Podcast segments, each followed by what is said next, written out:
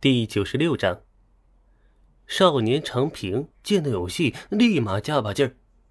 师傅投奔武当，并非数典忘祖，相反是找到机会，将咱们长安剑派发扬光大。先辈权限有之，是会高兴的呀。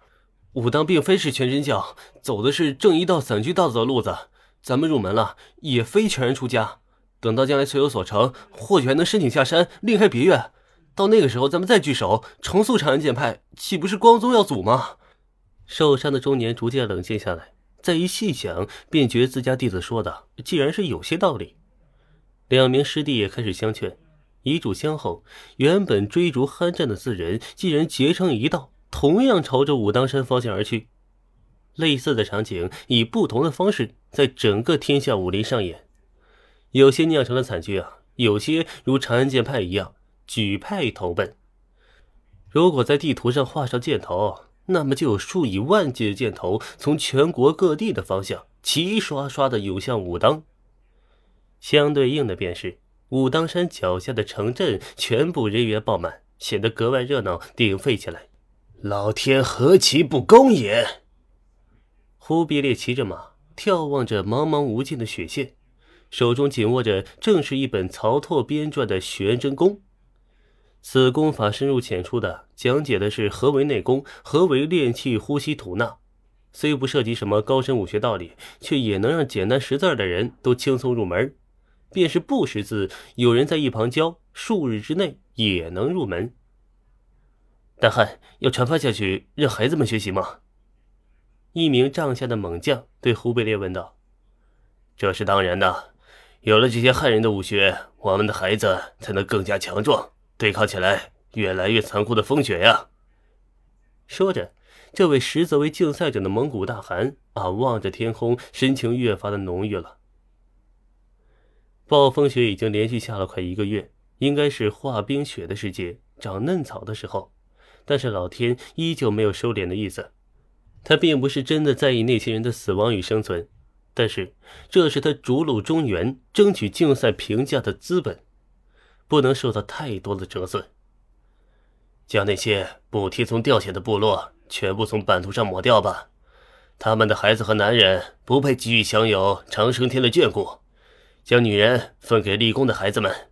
忽必烈说完，纵着马转回到不远的身后，连绵的无尽，在风雪里显得尤为壮阔的帐篷群。帐篷连绵之中，有一些古怪的光头。穿着并不厚实的寒衣在其人群中穿梭，教一些蒙古武士汉人的武功。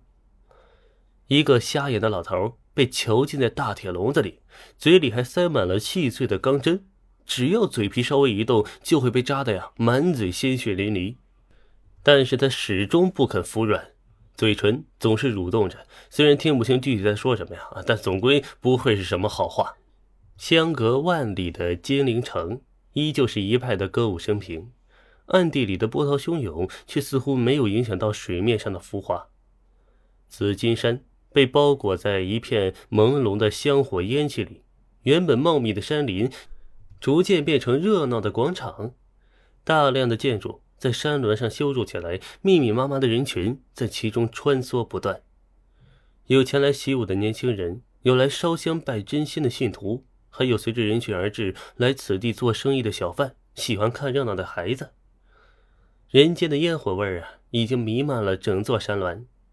而原本铜殿所在的位置，如今正竖起曹拓高大伟岸的雕像。由此可见，曹拓的选择是多么正确啊！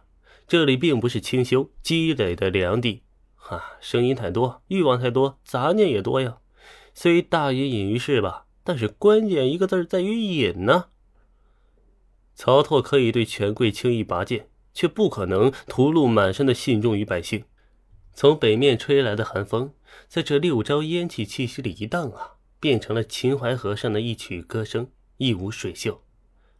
黄香带领着镇山司的人马，骑着骏马，在宽大的街道上飞驰而过。空荡荡的皇宫大殿内，王玉一人站在殿前。殿前的光线忽明忽暗，一声叹息从地底深处升起来，在大殿内不断的回荡，似乎是有无数的劝解之言，最终都包含在这一声叹息里啊。两名来自大雪山的喇嘛啊，突然从屋顶破瓦而落，相比起常人要厚实许多的手掌，重重打向王玉。王玉身贯雷霆，犹如利剑，将两名这喇嘛给逼退了。大禹科技院院长王玉，我们要找的人不是你，让郭靖出来见面。都说他的掌法汉人里面天下第一，我们师兄弟二人师从活佛，专修大手印四十载，不服他的名头。特来挑战。两名喇嘛用十分生涩的汉语说道：“王玉道，挑战你们不走正门。